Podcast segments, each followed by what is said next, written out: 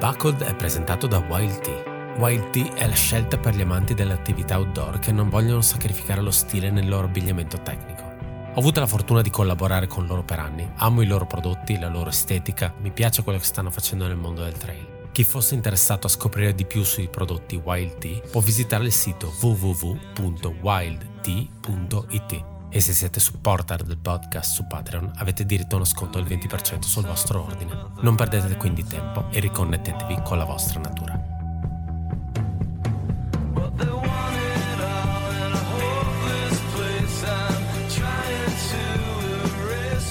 Benvenuti a una nuova puntata di Mailbag, il podcast forse che deraglia più velocemente in assoluto tra tutti quelli che facciamo, lo diciamo subito così tra due minuti quando saremo fuori discorso, a parte il fatto che non c'è un vero discorso, uh, non, non, sarà un problema, del serie vi abbiamo aggiornato, avvisato scusate, uh, ovviamente in registrazione come Marcello e Tommaso, visto che uh, la gente scrivendo in mailbag ha cominciato a chiedere di Tommaso e di Marcello, quindi ogni tanto chiedono anche di me, ma va bene. Io farò il muro di questa conversazione, faccio quello che forse mi viene meglio che è leggere delle cose che sono scritte e mangiandomi le parole. Stavo pensando, tra l'altro, potremmo cambiare il nome anche del podcast, giusto per tra- trovarne uno. e Ho trovato derail, che vuol dire deragliare in inglese. Sarebbe bello. Buckled derail. Questa è effettivamente la, la bandiera del, del deragliamento tra, tra, tutte le cose che facciamo, anche perché veramente partiamo da un punto ma non sappiamo mai dove finiamo. Um, beh, intanto vi ringraziamo per, per averci mandato. Oddio, vi ringraziamo, forse è una parola grossa. ringraziamo alcune persone di averci mandato delle, delle domande. Eh, alcune domande, magari lo vedrete, sono un po' al di fuori delle nostre conoscenze o insomma, competenze. possibilità, competenze, non, non, avrebbe senso per noi rispondere. Uh, come tutte le cose risponderemo in maniera assolutamente soggettiva, quindi fidatevi di noi fino a un certo punto, non ci prendiamo responsabilità per quello che potrebbe succedere. Ci buttiamo direttamente sulla prima, così vediamo vai, di chiudere vai, entro, vai, certo. entro la famosa ora. Il, questo Almeno episodio. questo, un easy run. Almeno questo, come l'altro. Regeneration, esatto. esatto, come l'altro che ci ha impiegato un'ora e mezza. Um, mi sono lamentato dicendo che eh, le domande erano per Marcello e per Tommaso. Ovviamente la prima domanda è specifica per me. Uh, buongiorno ragazzi. In realtà scrive buongiorno raga, ma non sono, mi sento un po' sporco a dirlo. Buongiorno ragazzi. Una domanda ad Ale che so essere grande amante delle gare in UK. Consiglio su una 100 miglia o una 50k del, circuito, del circuito Centurion. Matteo. Okay. Eh, Matteo, tanto ci conosciamo personalmente, quindi me la sento di insultarti così, dicendoti eh, non esistono gare da, c- da 100 km del circuito Centurion. Eh, quindi o 50 miglia o 100 miglia. Hanno inserito quest'anno una 50 eh, km, una, una novità. Non so se Luigi Fumero l'ha già provata, credo di sì, nel caso chiederemo feedback su com'è.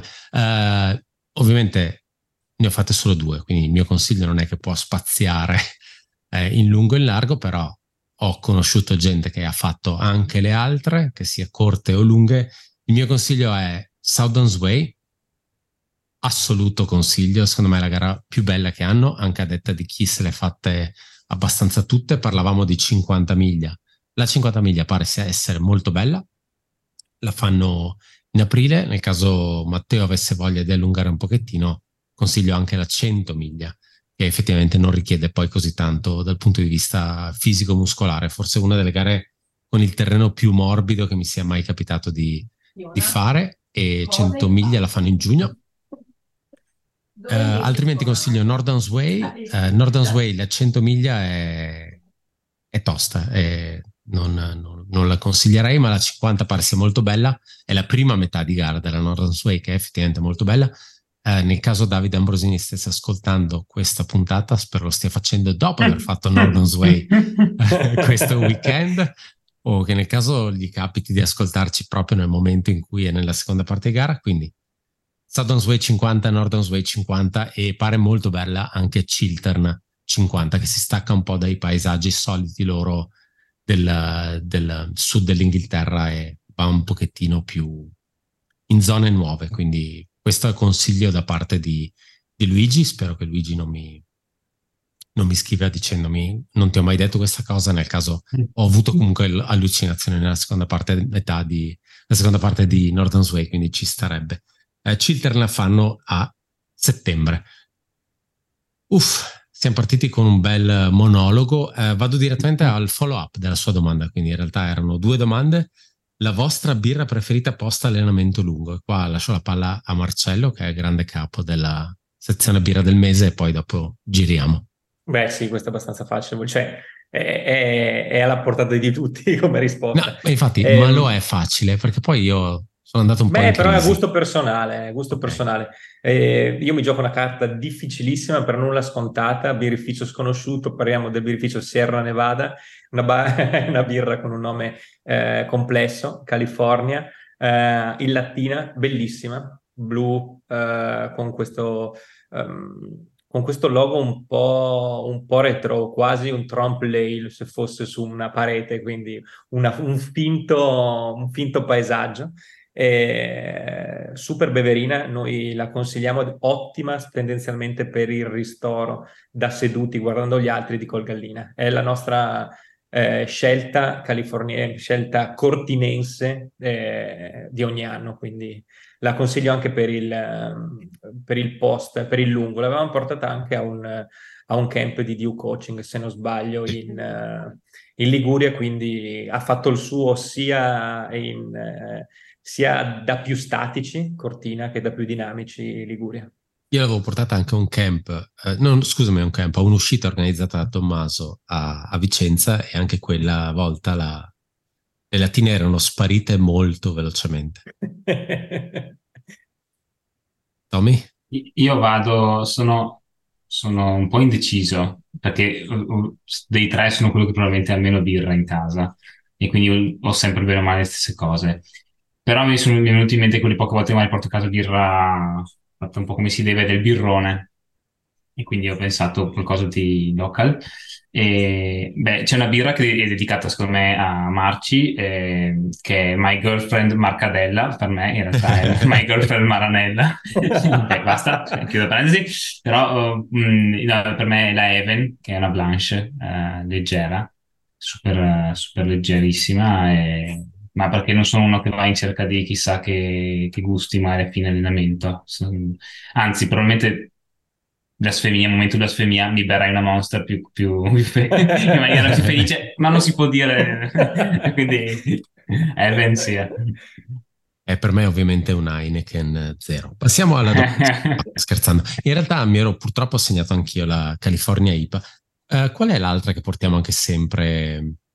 la Complot. Eh, anche la complot. Però la complot tipa è, richiede, secondo me, del lavoro uh, che va un po' oltre il, il post allenamento. È, è, molto buona, che è della Estrella. Estrella. Sì, e stranamente perché poi Estrella è veramente pessima come birra. e complot tipa molto buona, però secondo me è una di quelle da... Me, me la vedo più da uh, sto cucinando e mi, mi apro una birra rispetto a me la butto giù appena ho finito l'allenamento mi ero segnato anch'io la California IPA proprio perché questa è molto citrusy, è super peperina e ancora di più della, dell'altra loro, quella... La Pale Ale. Esatto, la, la, verde, anche quella esatto. con il paesaggio, eccetera. Uh, siamo delle persone noiose probabilmente. Tra l'altro io anche, avrei anche il birrone sotto casa, quindi letteralmente, no, beh, letteralmente sotto casa no, però a 200 metri a casa, quindi sì, esatto. sarebbe anche comodo dire faccio un giro e vado direttamente a prendermela in, in spina e invece no, arrivo a casa e apro una lattina come una persona veramente pigra. Um, Alessandro ci chiede, e non sono io, uh, se volessi affrontare la mia prima 100 km con il giusto dislivello, quindi non troppo corribile né con un dislivello esagerato, tra parentesi, quindi potenzialmente intorno ai 5.000 metri di dislivello, e qui dopo metto io un, un asterisco e ne parliamo, quale gara mi consiglieresti in Italia? E lui dice anche caffè o le per sempre. Ci sono due o tre persone che sono uh, non accetto il fatto che uh, ora si chiami out and back, per me resterà sempre caffè o le.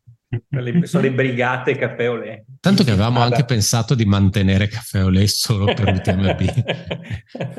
Secondo me faremo tanta gente contenta. Eh, posso domanda dire, complessa, no? Il mio asterisco è, eh, per quanto mi riguarda, 100 km, 5.000 metri di dislivello è dislivello esagerato. Ma no, eh, ma non è vero.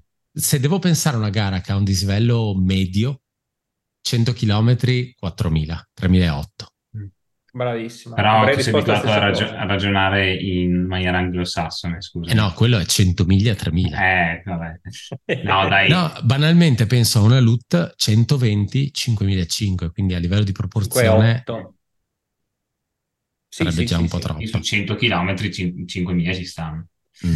Io, io, vado diretto e sparo per esperienza diretta di pochi mesi fa, sparo Utlo, in il Lago d'Orta, per un sacco di motivi. Il primo di tutti è che a livello di terreno è una gara molto facile e quindi anche se uno, uno già in, è, è, pro, è, pronto a, tra virgolette, smazzarsi a distanza nuova, a farsi dislivello, tra l'altro è proprio poco più di 5.000 metri di dislivello, e insomma non deve neanche pensare alla tecnicità del percorso, ragiona già su stare in giro le ore e quello è il suo focus.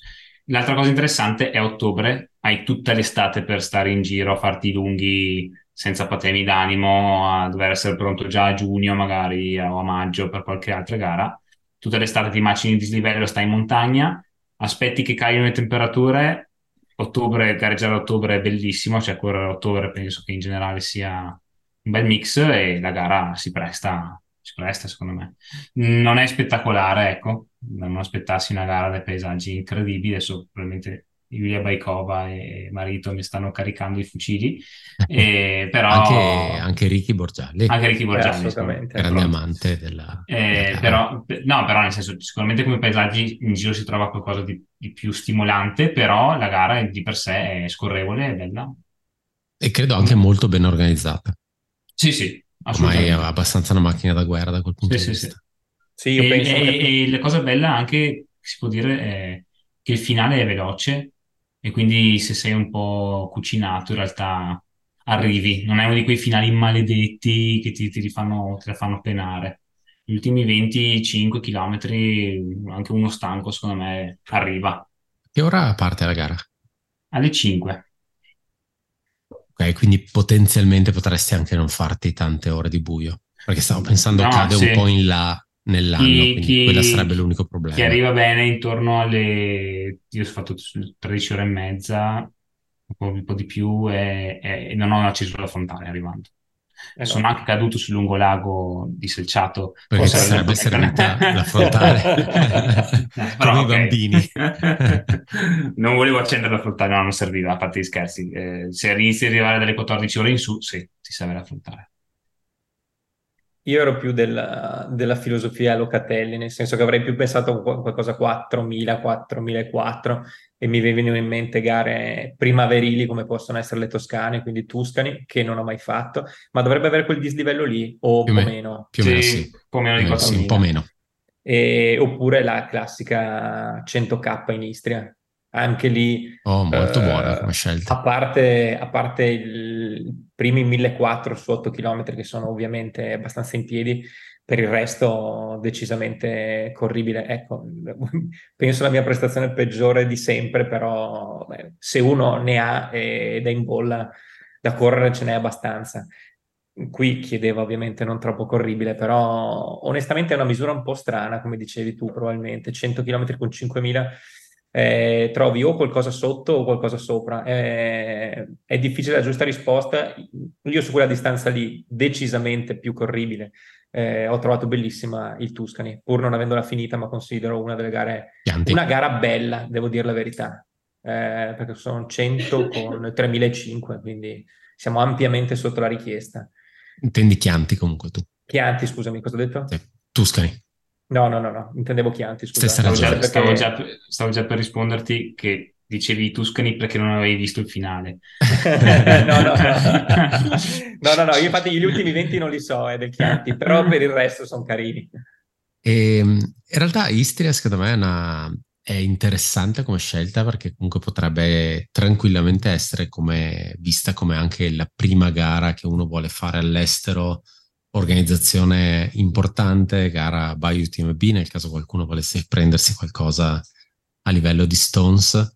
Um, costo della vita relativamente basso, facile da raggiungere in Italia, a parte le, le, le vignette che ti devi prendere, gli sticker eh, per passare la, la Slovenia, giusto?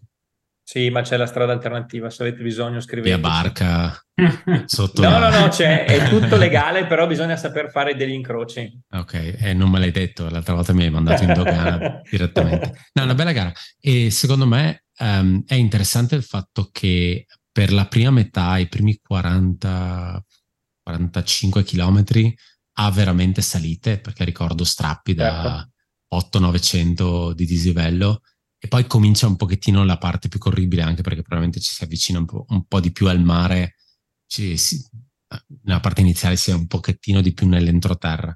Però gara, gara interessante, hanno anche cambiato il finale da quello che abbiamo visto in streaming. Quest'anno Peccato una volta si arrivava... Si faceva il giro di pista, no? Facevano, ti facevi sì, sì. 50 sì, metri però. L'anno scorso pochissimo. facevi un centinaio di metri in pista. Sì, facevi la curva e poi l'arrivo. Invece sì. adesso eh, ti fanno fare 2-3 km extra di piano, perché da, dal, dal, campo sportivo dove si arrivava una volta, effettivamente sì. si arriva a un mago in centro che è deliziosa. Niente sì, da dire da quel punto di vista. La novità dell'anno prossimo è che aggiungeranno anche un campanaccio da suonare all'arrivo, come ormai io, io spero lo facciano, io spero lo facciano, perché io, io vorrei che fosse una cosa fissa a, a ogni gara. Ci stiamo arrivando. Campanaccio e... da suonare, campanaccio da dare alle persone per fare ah, casino. Cioè, Giusto. bisogna fare casino alle gare, e no con le VVZela o cose di questo tipo. Campanaccio. Altra opzione, secondo me, potrebbe essere, nessuno la, mm, credo di noi l'abbia mai fatta e non sono neanche sicuro sul dislivello, ma mi pare che Vipava Valley in Slovenia abbia indicativamente quel dislivello lì ed è a maggio. Sì, quindi no. potrebbe anche essere un'altra opzione. Boom, Ed è una 100k anche quella. Ed è una 100k. Potrebbe anche 100, essere una 110 forse. 110. Ma sì, c'è, una, c'è una 170 perché giustamente se 100 diventa 110, 160 diventa 160. Chiaro. e, la, e, la, gara che si chiama Centurion fa 110, sì, con 5.000 rotti. e lì è un po, più, un po' più cattiva, penso. Cioè, è un po' più carsica come ambiente, un filino più rotta. Eh, però, però se uno cerca un, un po' di dislivello, va anche detto che uh, la gara può essere anche corribile, uno basta che cammina e a quel punto non è più corribile. esatto. Tecnicamente. Anche passatore, quindi potrebbe essere non corribile. non corsa. Esatto. In realtà mi ero, segnato, mi ero segnato anch'io Chianti, avevo fatto la, la gara da 75, 74, 3, esatto. Quindi ho visto gli ultimi 20 km, eh, sono i classici ultimi 20 km infiniti, dove vedi sempre l'arrivo e in realtà Radda in Chianti non, non ci torni mai veramente, però una bella gara. La definirei forse più, più, collinare, anche se ha un paio di passaggi un pochettino sì, sì, più alti. Collinare. Uno di quelli che non hai visto tu, forse il, proprio alla fine dell'ultima salita si sale verso i mille e ti ritrovi in un bosco e sembra di essere in Trentino, veramente un posto stranissimo. Uh, è anche quella facile da raggiungere. Uh, cosa buona di Utlo, qualificante western, forse non dovrei dirlo perché, perché poi la gente ci va e è qualificante, ma non fatelo. Uh, cosa buona di Chianti è qualificante western, ma non fatelo. Cazzo, cosa buona di Istria è qualificante UTMB e, e western, ma non no. fatelo. Io do il collegamento. Ci sono, ci sono gare migliori al mondo. E Domanda successiva? Vado. Vai. Questa è molto lunga, eh. Eh, faccio un paio di respiri perché... Ciao ragazzi, è stato molto bello vedervi a Cortina. Domanda di Davide. Um, anche se non vi ho salutato, quindi sp- sorpresa. Quindi ci ha visto, ma uh, non ci ha salutato, quindi forse ci ha seguito di notte, non ho idea. Ero il Davide della domanda su come affrontare la loot, così facciamo un collegamento diretto alla precedente puntata di Mailbag, fatta in 24 ore e 50 minuti, quindi 24 ore, confermo. Eh, se fate una sì. gara in 23 ore e 59, l'avete fatta in 23 ore. Se volete essere umili potete dire 23 ore spicci. Alte. Sì, e qualcosetta. Eh, è stata un'esperienza stratosferica che mi ha portato a chiedere la mano dell'amorosa a fine gara. Okay. L'ascolto nostro o la gara? Credo l'ascolto, credo, credo sì, non è specificato, ma penso proprio sia l'ascolto. Uh, vi chiedo alcuni consigli da agenzia di viaggio, essendo voi più grandi esperti di USA. Pensa come ci si vende bene. Pensa alle generazioni che siamo andati a ingannare. Anche perché lui avrà chiesto la mano per poi andare in viaggio di nozze? Eh, penso io, proprio di io sì. Io l'avrei eh. fatto. Eh. eh, premesso, vorrei fare il classico giro in California dei parchi. Sarei riuscito, dopo un'estenuante trattativa sulla lunghezza della gara, a convincere l'amorosa a farmi partecipare a una 50 km. Lo so, potevo giocare al discorso delle miglia e dei chilometri, non c'è cascata. Bravo a pensarci, mi spiace. Wow. Che gara mi consigliate nel periodo, che, nel periodo che va da aprile a luglio? Avevo visto, grazie a Mastrotto Company, Canyons, fatemi sapere il prima possibile che devo, che devo prenotare. Esatto. Però promette birra made in USA. Uh, eh, spero te la facciano portare fuori dalla dogana. Però... Sì, sì, si può. Fatto. Fatto, ok, c'è esperienza diretta su questo, molto bene. Eh, grazie mille, complimenti. Poi guarda, qui ci sono 6-7 righe di complimenti che non vado a, a ripetere. Siete più belli, migliori, fantastici, eccetera, eccetera. È lunghissimo. Va bene così. Uh, in realtà ci sarebbero tre domande che, uh, che, un po' si accorpano su questo argomento. Uh, le leggo tutte e tre, sì. Ma no, so perché, una alla volta perché sono questo, un casino. Dite che dobbiamo aprire un'agenzia di viaggi specifica su questa cosa, anche se in realtà il, il, progetto che tu hai già reso pubblico, Marci, mi pare, è quello di, di andare in gita con un bus assieme ai sì. nostri ascoltatori Cerchiamo solo finanziatori noi. Poi posso ma, anche guidarlo io. ma quanto eh, costa il volo? Ah, guarda, 3-4 mila euro. Ah, ci pensiamo noi, non ti preoccupare, prendiamo il meglio. Ma prima classe, più o meno. No. Vai, partiamo Cominci- con questa. Cominciamo dalle gare di luglio. Cosa, cosa avete scovato? Da aprile a luglio. Eh. Da aprile a luglio, aprile sì, luglio. hai ragione, da aprile a luglio. Eh, rimaniamo California, non mi sono California, là onestamente sì. perché lui chiedeva California. Ehm, aprile ci sarebbe Io sono andato un po' borderline ah, California perché beh, se uno vuole fare il giro dei mm. parchi a questo punto fai un giro fatto bene. Possiamo anche consigliare. Eh, aspetta, deragliamento. Eh, il mio giro negli Stati Uniti, la prima volta che ci siamo andati, vabbè, abbiamo attraversato l'America coast to coast, coast, coast San Francisco, Los Angeles, Las Vegas, poi siamo andati in Colorado e abbiamo tagliato e siamo andati verso um, la costa est. La seconda volta volevamo guardare solo cose che effettivamente erano meno europee, perché poi la costa est veramente assomiglia tanto all'Europa dal punto di vista paesaggistico. Quindi abbiamo fatto, uh, abbiamo fatto un, un, un loop. Uh, San Francisco, Los Angeles, Palm Springs, yes. uh, Phoenix, Nevada, quindi siamo andati a Las Vegas, Salt, Salt, Lake City, San Francisco. Non era esattamente questa la partenza, forse siamo partiti a Los Angeles in realtà. Uh, parchi che abbiamo visto in mezzo, non siamo riusciti a vedere Yosemite perché ha nevicato. Era, sarebbe stata la settimana di apertura del parco che mi pare sia a fine aprile, quindi anche questo da tenere in considerazione. Tecnicamente Yosemite è California, eh? Ah beh, è, bo- certo. è borderline, quindi però me lo date per buono. No, no, assolutamente. Uh, tra Salt Lake City e Phoenix, quello che si può vedere è Bryce Canyon, Zion. Uh, si può fare un detour e andare a vedere Grand Canyon. Secondo me è una di quelle cose che merita. Io l'ho visto la terza volta che ci sono andato. E ci sarebbero le Imperial Sand Dunes, dove i veri nerd sanno che hanno girato uh, Guerre Stellari episodio 4. Ah, ok non parcheggiate bordo strada perché dove vi dicono, i cartelli dicono che le, il, la, la, shoulder, quindi il, il, il, lato della strada è soft, è soft, nel senso è sabbia. è cedevole. Assolutamente, centrate con tutta l'auto e poi dovete sperare che qualcuno con un argano venga a recuperarvi. True story. Um, altri parchi, ovviamente Death Valley, non c'è molto da correre nella Death Valley, a meno che non sia luglio o febbraio. Uh, altri Joshua parchi, Tree. Joshua, Joshua Tree, vicino ho visitato, Springs. sì, ci sarebbe... Sequoia e Kings Canyon. Sequoia non l'abbiamo visto, Sequoia è, è San Francisco, uh, zona mm, sud. Sì, sì, più o meno, è sotto, il, è sotto Yosemite, però sì, sì, sì, ci sta. Quindi insomma, secondo me possono giocarsi un giro un po', un po', un po largo, un po' allargato. Eh, Salt Lake City possono andarsi a vedere i, eh, i laghi salati. No, esatto. come si chiamano i flat salt flats dove fanno sì, i beh, record perché... di velocità delle, delle auto. Eh, stranissimo quel posto, super, super alieno.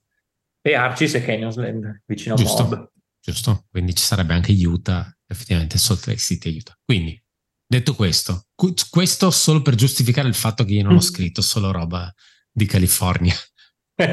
no, eh, California avevo pensato, a fine aprile c'è eh, Leona Divide, gara super storica, eh, corsa sul Pacific Crest Trail, è, secondo me è gara tipicamente californiana, non ha paesaggi clamorosi, però comunque, comunque è figa.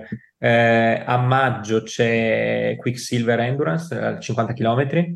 Eh, che dà, sì, esatto, che dà accesso sia a Angeles Crest che a, che a, a, a Western State, volendo.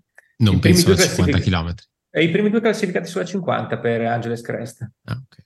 Però devi arrivare tra i primi due, quindi yeah. è già una cosa. Per, per dire, eh, a Leona Divide, se volete, c'è da battere il record di Chris uh, Bobby Brown.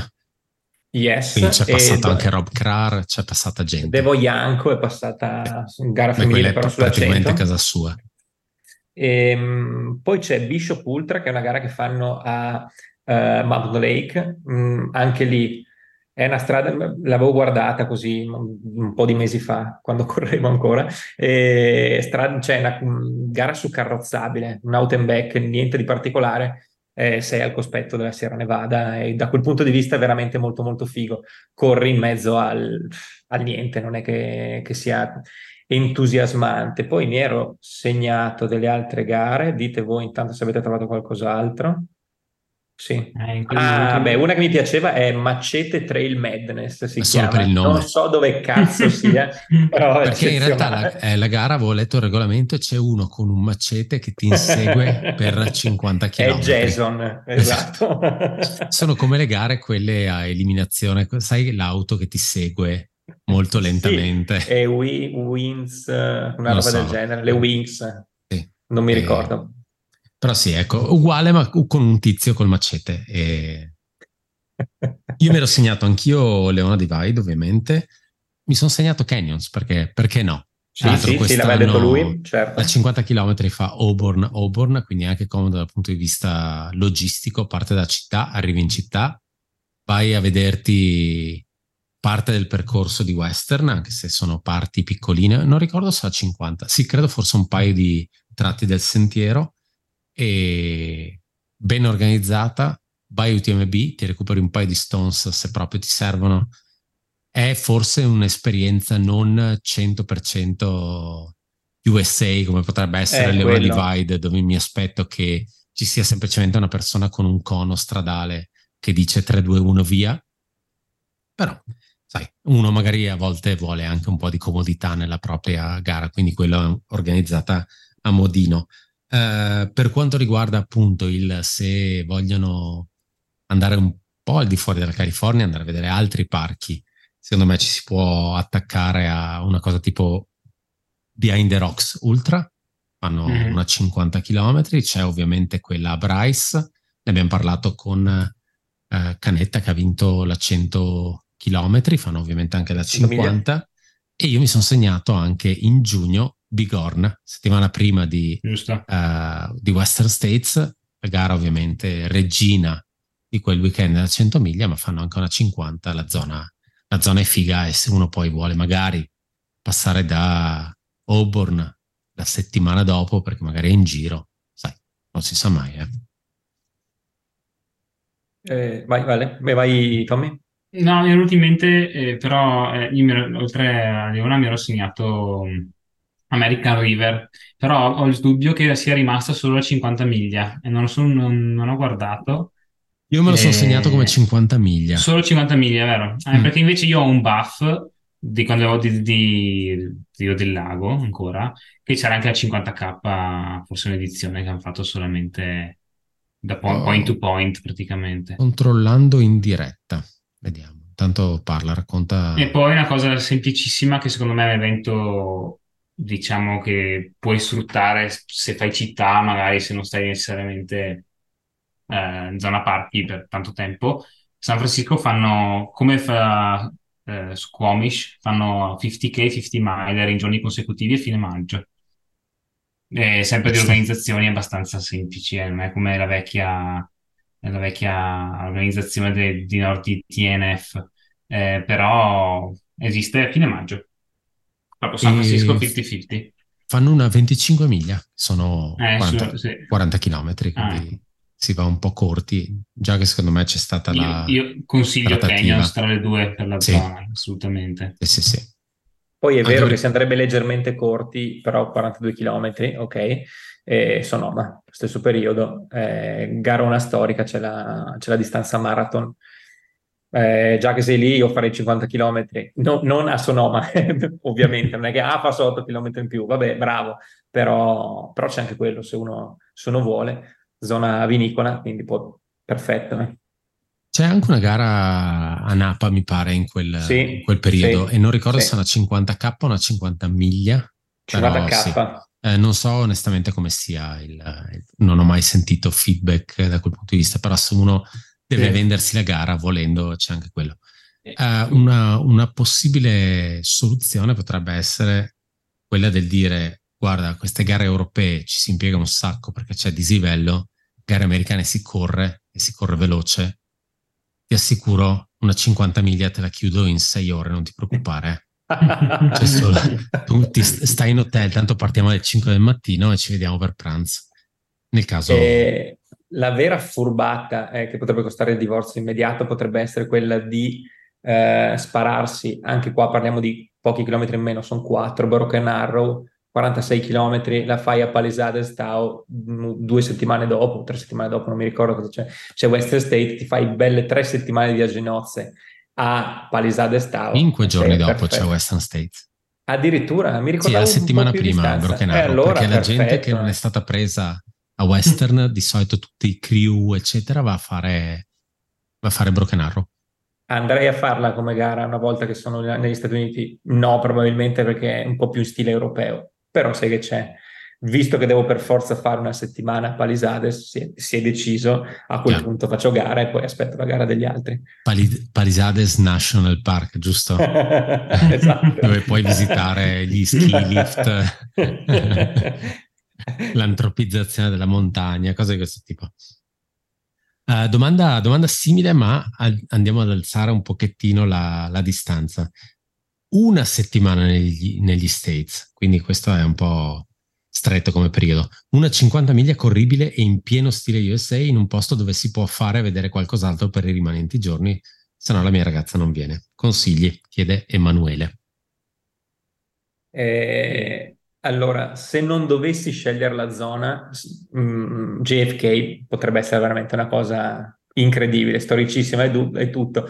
Poi sei a Brinsboro o qualcosa del genere in Maryland, non c'è un cazzo da fare, eh, per cui magari no, però una cosa che mi piacerebbe fare prima o dopo, eh, lo dico da un, da un annetto ormai anche sul podcast, è Zane Gray che in... Um, mi pare che sì, sì, sì, è a Pine, che è a un'oretta da Flagstaff, quindi Arizona, e dovrebbe essere sulla zona del Mogollon, quindi il, il confine del, dell'altopiano di Colorado che scende verso, andando incontro al deserto di Sonora, che è un po' più oltre.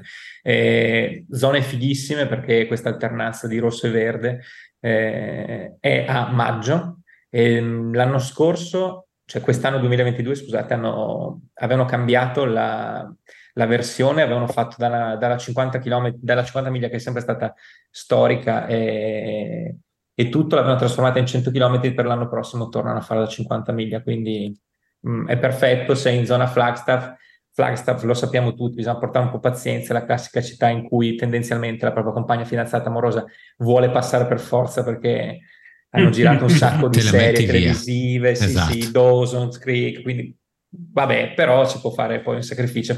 Lì onestamente non è che ci sia poi tantissimo da vedere per cui... Grand Canyon, per cui, no. perché Flagstaff sì, comunque sì, è la base per andarsi a vedere Grand Canyon. Sì, a tre ore, però sì, sì, sì, sì, ci sta. E la gara secondo me è veramente bella.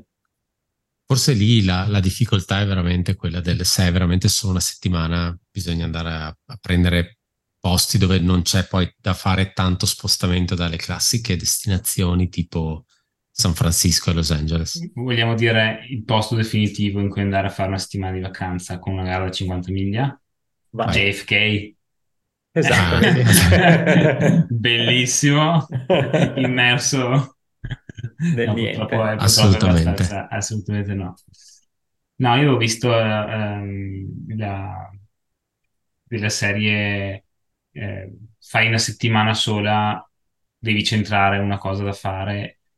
Io avevo veramente pensato allora lì ad American River, più che altro solo per l'unico motivo che da Folsom ti puoi spostare in giro di due o tre ore, vedi, sei in Sierra, sei giù in un parco, puoi è la cosa più è raggiungibile in 5 ore da, da, Los Angeles, da San Francisco sei su, no, anche meno, forse 3 ore. Quindi a livello di spostamenti penso ad atterrare, a vedere tutte le cose in velocità. Fai la furbata di rientrare da Los Angeles, quindi fai, una, fai un arco, scendi l'aereo il venerdì, fai la gara il sabato, chiaramente, poi hai 5, 5, giorni, 5 giorni di furore per vedere il resto, poi basta. Eh, mi ero segnato un po' di roba, anche perché poi guardando calendari vari, veramente la, per loro la 50 miglia è, è quasi una distanza da pari valore della, per la 100 miglia, quindi ci sono veramente tantissime gare storiche, anzi forse ci sono più gare storiche da 50 miglia che da 100. Uh, eh, avevo visto ovviamente Sonoma, che a questo punto Sonoma 50, secondo me è vera esperienza USA. Um, ehm, forse non una gara meravigliosa, però no. secondo me sono bei posti, classica gara americana, out and back, quindi facile dal punto di vista logistico perlomeno della gara. Mi sono segnato anch'io American River. Eh, molto difficile dal punto di vista logistico e di preparazione Run Rabbit Run a 50 miglia, perché oltre al fatto che come direbbero qui in tanta figa e, mm-hmm. è anche perché è, è Colorado. Sì, a due ore da, da Denver. Sì. E, ehm, Steamboat Springs. Sì, Steamboat Springs. E, ehm, è anche in altitudine, quindi ha anche questo problema. Scusate. Mi sono segnato Canyonlands, posto fighissimo, è anche un national park, quindi due, due cose in uno. Ovviamente Zane Gray, c'è Bryce, di nuovo Bigorne, altrimenti Sunwell Solstice. Colorado, di non facile da raggiungere. Un po', un po. Se qualcuno vuole esagerare, perché 80 km possiamo anche fare 100, mi, Miwok, tutta ah, la vita. Sì. Sì. Facile da raggiungere dall'aeroporto, non eccessivamente difficile, quindi non, non ti perdi, non stai troppo tempo sulle gambe, mettiamola così. Ed è, ed è una gara pazzesca. Possiamo dire che forse la 50 miglia è la distanza definitiva, cioè la distanza forse perfetta mh, mm, per tanti motivi, cioè onestamente eh, non ha l'epicità del, della, delle tre cifre, non ha l'epicità e la storia delle 100 miglia, però come sforzo eh, e lucidità mentale, forse 80 km sono veramente di quel tipo, eh. 80, 80 km con 5.500 come potrebbe essere eh, TDH, eh, forse il livello mentale potrebbe essere quello di una medusa, eh, però 80 con 3.000 è, è ancora gestibile e, e, stai fuori il giusto, secondo me. È la classica distanza da, da scazzottate dure perché sì, certo, è, la distanza da, è la distanza da 80 km 6 ore. È quel tipo di, è quel tipo di effort.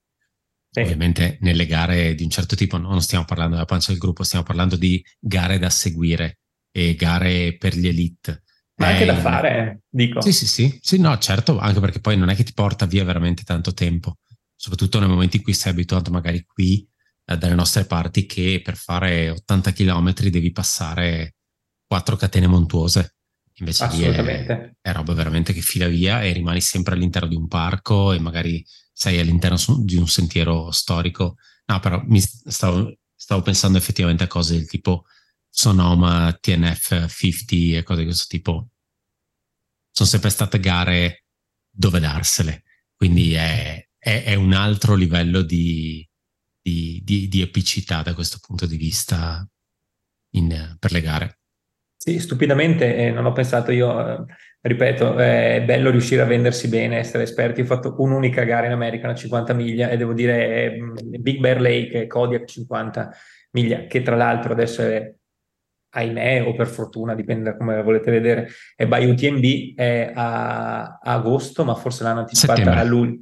Ecco, l'hanno posticipata visto che era un caldo troia. Oh, sto confondendo con Grindstone. Aspetta, tu parla e io vado a Sì, sì, sì, eh, è relativamente comoda perché è nell'entroterra di San Bernardino, quindi sono tre ore di macchina dall'aeroporto di uh, Inglewood a Los Angeles. È, bella, eh, molto roots, se vogliamo ancora, adesso vediamo se ci sarà un circo particolare tutto in queste edizioni, molto sentita dalla comunità, i posti sono bellissimi, si passa eh, nel fa- famoso Pacific Crest Trail, si arriva a 3000 metri senza accorgersene, è veramente bella, bella, bella, consigliatissima. Ottobre. Ottobre, bella idea perché era veramente Tanto un caldo assurdo, caldo assurdissimo, quindi, quindi consigliata. Sì, invece Grindstone appunto è settembre, però Grindstone non la consigliamo a nessuno, pare sia una delle gare durette in più costa est e è qualificante hard rock, giusto per dirne è una. Um, ultima domanda, sezione tour operator. Buckle Tour Operator propone vacanza di tre settimane negli state per correre queste gare. In che periodo e dove fare una vacanza con la scusa di incastrare due gare? E la Madonna. Cioè. Sempre più difficile. Io, io ho solo una eh, lascia la doppia proprio. Io ho solo una coppiata che ho trovato. Vado io? Vai. Bla- Black Canyon 60 o 100k, 10 febbraio, e poi ci si sposta in Utah a fare Moab Red Ultra o 50k o 50 miglia, 24 febbraio. In 14 giorni hai finito. Consiglio 100k Black Canyon e 50k a Moab. Eh, se, io ho due opzioni eh, sempre nello stesso posto, tra l'altro a giugno. Broken Arrow 46 km una settimana dopo Western States, perfetto. E non so se ci stiamo nelle tre settimane, c'è Big Horn 100 e Western State 100, volendo, eh. E uh, ti sposti non di tantissimo, eh. credo che sia un mesetto. No, è bro- di nuovo, Broken Arrow è la settimana prima di Western e no, Big no, no, è la settimana prima di Western. Ah, perfetto. Allora in una settimana fai 200 miglia e eh, ci sta, eh, voglio dire come ragionamento. no, è veramente difficile anche perché onestamente non ti saprei dire, non, non ti saprei dire cosa incastrare e l'ideale sarebbe rimanere chiaramente sulla costa ovest e magari riuscire a incastrare qualcosa in Oregon e qualcosa in California. Adesso non ti, c'è onestamente il tour operator molto scarso. E, ma qua è già un livello di difficoltà abbastanza sennò, importante. Ottobre c'è la 50, eh, c'è Big Bear di cui si parlava e poco dopo c'è Lake Cuyamaca a San Diego, quindi stesso stato, stesso mese. Qua è dura, eh, qua me lo sono inventato al momento, però è così. Eh. Ma hai proprio inventato la gara, tra l'altro. No, no, no, no Cuyamaca è 100K. Cuyamaca 100K a San Diego, quindi sì, sì. Cuyamaca Ranch, tra l'altro, quindi corri in mezzo alla fauna locale. Io, io un'idea mi è venuta e, e, poi ho avuto la fortuna di mettere insieme due gare che non, non sapevo fossero in due weekend proprio. Sapevo che erano vicini, ma non in due weekend consecutivi. E ora vi sparo, potete fare tre gare in due weekend. perché weekend 11-13 agosto, Fat Dog, fai la 40 miglia. Ok, tranquillo, stavo già non, pensando a 120. Non ti spacchi, 40 miglia. Weekend dopo, Squamish, 50k, 50 mile. Fai tre gare in due weekend. Assolutamente. Oh, vedi e... solo Foresta e sei sopra Vancouver, quindi è Canada tecnicamente. Sì, eh, sì, sì. tutto British Columbia mi pare lì. Eh, però è fantastico, secondo me. Ti fai due settimane di foreste, anzi la terza settimana fai solo recovery e vedi tutto quello che non hai visto. In qualche eh, cabin in mezzo al bosco. Fatta. Beh, direi che abbiamo coperto tutto da deserto, foreste e California, quindi... E Jeff, che abbiamo anche citato io e Tommy, quindi volendo anche stradoni e, e, merdoni. Esatto. E, esatto. e, neve, e neve, giusto. E consigliamo, rinnoviamo sempre la nostra filosofia prima di, di trovare un partner, una, um, qualcuno che finanzi questa nostra operazione Eh, bello andare a fare gara negli Stati Uniti, bellissima, esperienza incredibile, ma anche correre in posti fighissimi, a prescindere dalla gara. Magari sforzi meno, ma corri nel Grand Canyon, non per forza to Rim, Turim, perché eh, ovviamente qualcuno dovrebbe venirti a prendere a 4 ore di macchina e... e lì è il problema. Eh, corri a Flagstaff, corri a Canyonland, corri non eh, Sedona. Corri a Sedona, corri a... Eh, ce n'è. Ce Ma n'è. infatti il piano per il nostro, sì, sì, il nostro basta, camp basta gare, è quello, quello, no gare, ma si va a correre nei posti. Assolutamente, correre nei parchi, visto che le gare non si possono fare, basta correre in, singolarmente. Esatto. Poi arriveranno i dettagli di tutta questa cosa, questa grande operazione di scam. Um, altra domanda. Qui non abbiamo un nome. Uh, avere la crew comporta sicuramente un vantaggio, soprattutto per gare sopra 50 miglia. Non sarebbe più corretto che ci sia una classifica su- separata, supported, unsupported, come avviene per gli FKT? Vuole lanciarsi? Io mi lancio. Vai, lanciati. Eh, secondo me potrebbe essere, io credo sia giusto uh, segnalare chi ha finito una gara con una sigla qualcosa con la crew e chi l'ha fatto senza. Vedi Western col pettorale solo runner che sa che si smazza tutta la gara solo con le sue drop bag e con l'aiuto dei ristori e basta. Ma risposta breve, questa è la risposta lunga. Risposta breve, no. L'organizzazione ti ha dato la possibilità di avere una crew, se tu non ce l'hai per mille e uno motivi, sono cavolacci tuoi e, e se bravo, la finisci lo stesso, bravo lo, stesso, esatto. però nel senso non, non, no, la gara è una, le, gambe sono le tue, e, chiaro, mentalmente aiuta avere qualcuno di fianco che ti scorta, ma secondo me la classifica è una sola. Sì, anche perché banalmente sarebbe come dire eh, ho saltato il primo ristoro alla gara, o posso avere un buono di 10 minuti. esatto. Nel senso, comunque tutte le persone che partecipano a gara è un effort che è supported tecnicamente dal punto di vista del, della logica FKT, mettiamola così. Uh, quello che diceva Tommy, secondo me ha molto senso, non ci avevo pensato, potrebbe essere sensato dal punto di vista statistico. Uh, noi, a noi piacciono i numeri, piacciono le, statistiche e le percentuali, quindi potrebbe essere interessante vedere effettivamente quante persone hanno, hanno una crew e se questa cosa poi porta un vantaggio, perché eh, una cosa che posso assicurare per esperienza diretta che ho visto ma che non, ma che non ho subito, non sempre le crew sono utili a finire una gara e a darti vantaggio. Ho visto gente, eh, nello specifico a LUT, che ha avuto crew, ha avuto comunque un supporto a Colgallina e questo su- supporto che magari non era abituato a vedere il proprio atleta in gara l'ha spinto a ritirarsi.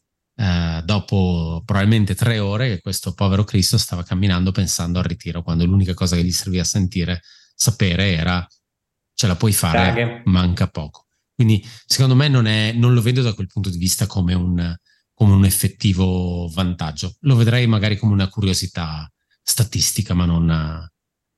Lo, cap- lo capisco per gli FKT e lo capisco, certo. capisco che abbia senso perché comunque sei da solo a fare un determinato percorso ed è giusto che effettivamente chi non è da solo, ovviamente non è che restano le gambe per correre, però insomma chi ha un aiuto eh, al posto che io devo entrare in rifugio e chiedere dell'acqua e fer- chiedere il panino e quindi perdere mezz'ora, arrivare in un determinato punto e trovarmi tutto pronto, sì, è un aiuto. E lì si sta parlando di un record. Per le gare no, non lo vedo, come, non lo vedo necessariamente come un aiuto e quindi come una, come una cosa che vada discriminata a livello di classifica.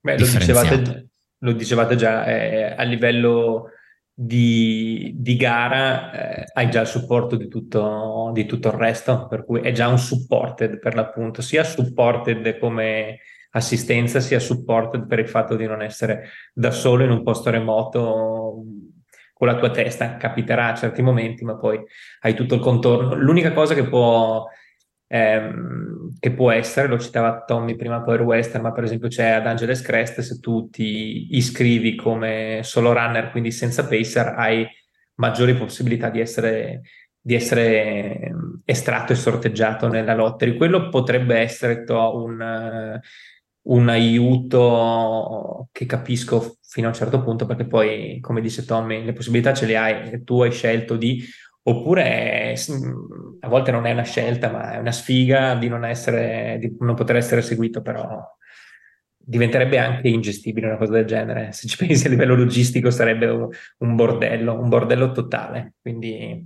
quindi così rimane. Vi faccio una domanda perché non mi ricordo. È arrivato quello che sta dicendo adesso Marcello. Runrabbit era anche alle due partenze a Hair e Turtles, no? Sì. E se ricordo bene, le Hairs non possono usare le, i bastoncini, per esempio. Sì. non possono avere crew? O mi sbaglio? O tutti possono eh, avere solo Allora, mh, partono dopo. Allora, lì sarebbe una gara non hanno, non hanno pacer, mi pare. Non hanno pacer, forse, giusto? Forse Assistenza sì, eh. Senza sì, parto, non possono usare i bastoncini, non hanno pacer e eh, partendo un'ora, cioè 4 o 5 ore dopo, devono essere bene consci che quando è l'orario di cut-off per tutti, loro devono starci dentro, quindi sì, hanno sì, meno sì. ore spendibili, ecco. Ed è una ora di chiaramente loro, loro, hanno le price money, le, eh, esatto, e no. le tartarughe no. Okay. Però, 15.000 dollari, o almeno era 15.000 dollari. Sì, sì, è così. No, è interessante quello che dicevi e ne avevamo già parlato su una puntata proprio parlando di Angeles Crest, il discorso del nel momento in cui mi iscrivo come solo runner ho più probabilità di essere estratto.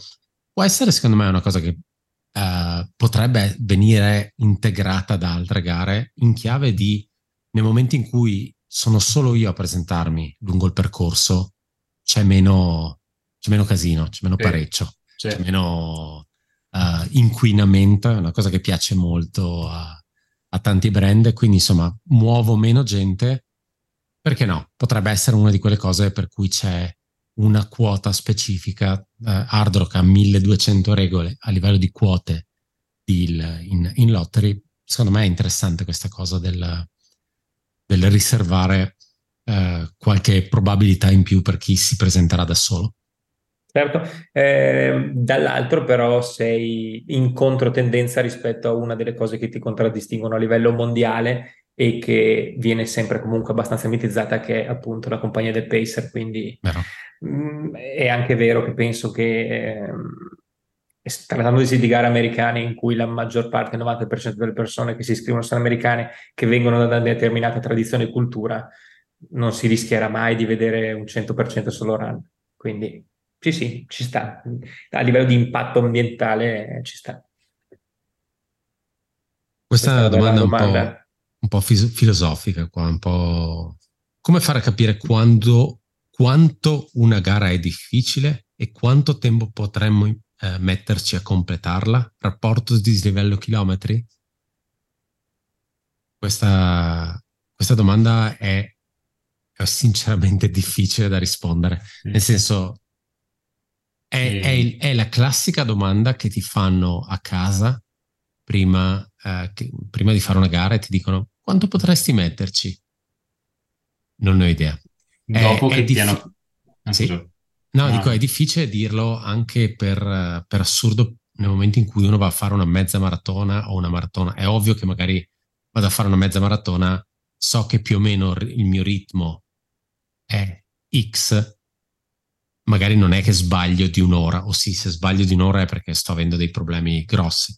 Però ecco, sono talmente tante le variabili in gioco su, su trail che, che, è difficile quantificare una cosa di questo tipo. Secondo me, forse la cosa più importante è un pochettino conoscersi come, come corridore, nel senso se, se c'è la classica gara che ha un sacco di salite secche e io vado molto bene sul corribile, ma patisco tutte le salite, ecco, quello è un ottimo indicatore se, se la gara è difficile o meno, o il tipo di terreno anche potrebbe eh, essere, sì. perché se magari ci sono 4.000 di dislivello, come può essere al Chianti, ma quei 4.000 di dislivello li metti su in Lagorai, ecco, i tempi sono drasticamente differenti.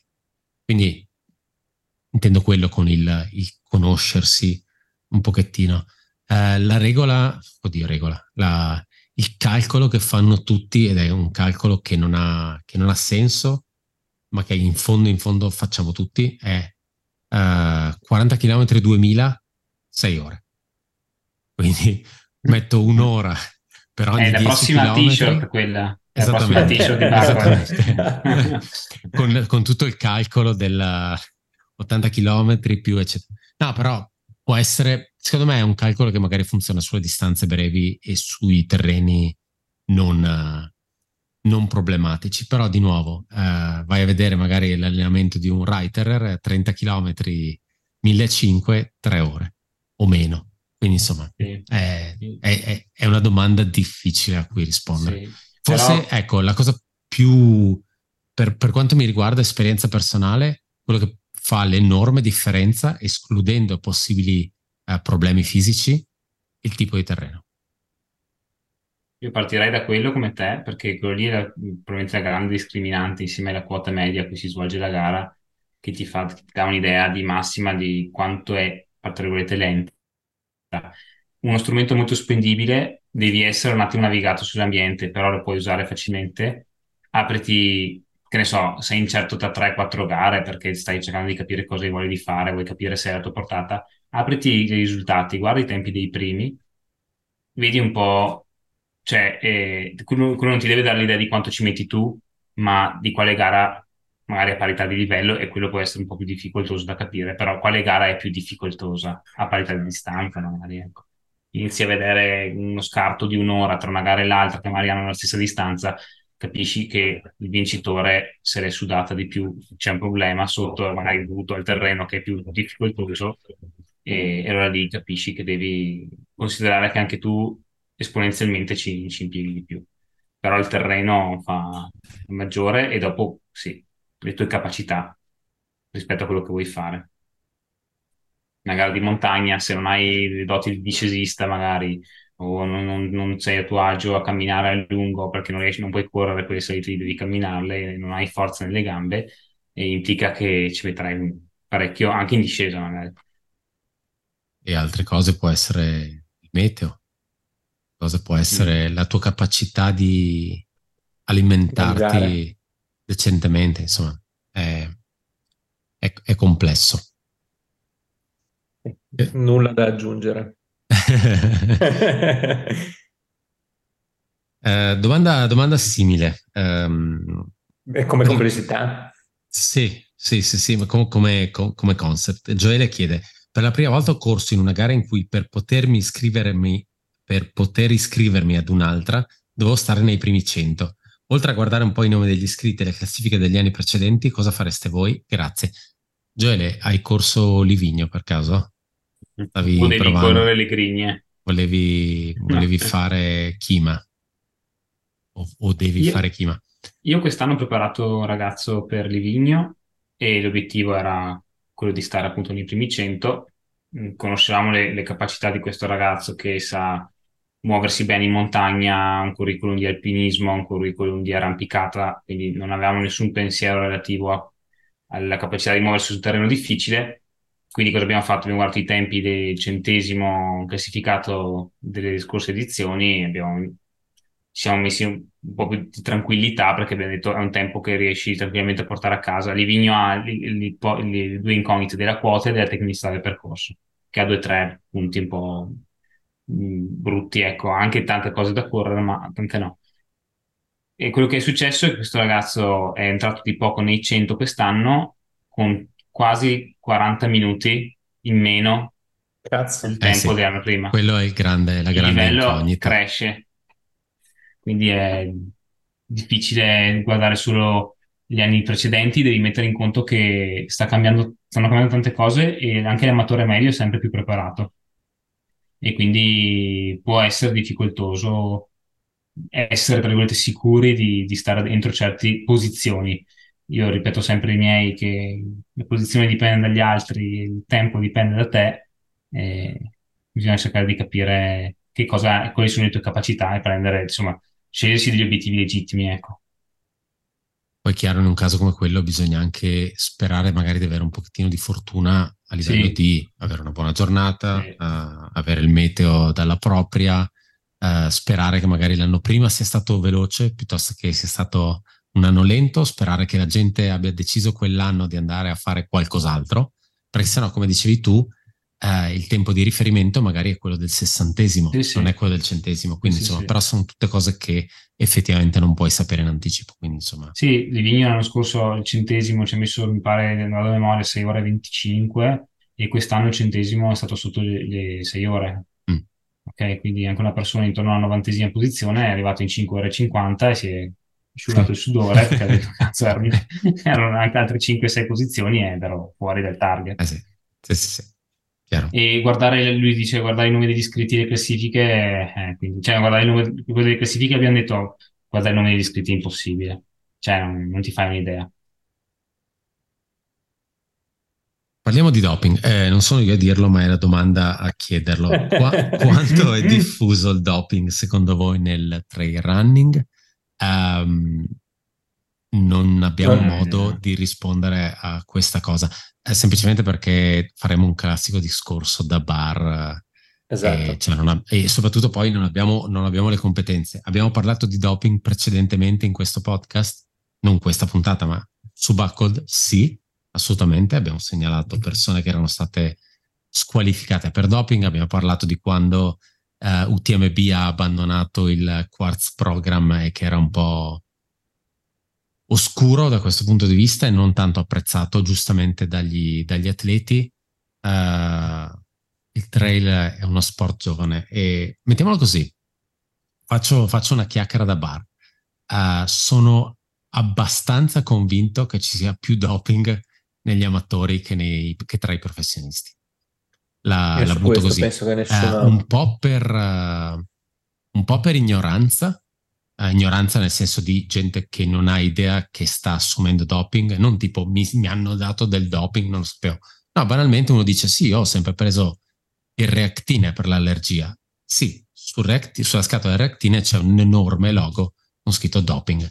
Che poi il logo sia disegnato, questo simbolo sia disegnato in maniera non comprensibile perché sembra che il simbolo dica questa cosa non è doping, ok, quello è un problema di chi ha sviluppato quel simbolo, però insomma Ecco, una parte è quello, una parte è anche gente che dice io eh, per riuscire a fare mezz'ora in più di Tizio Caio, perché poi questa cosa magari è più sul, sull'ambito locale, mi, mi butto giù cose.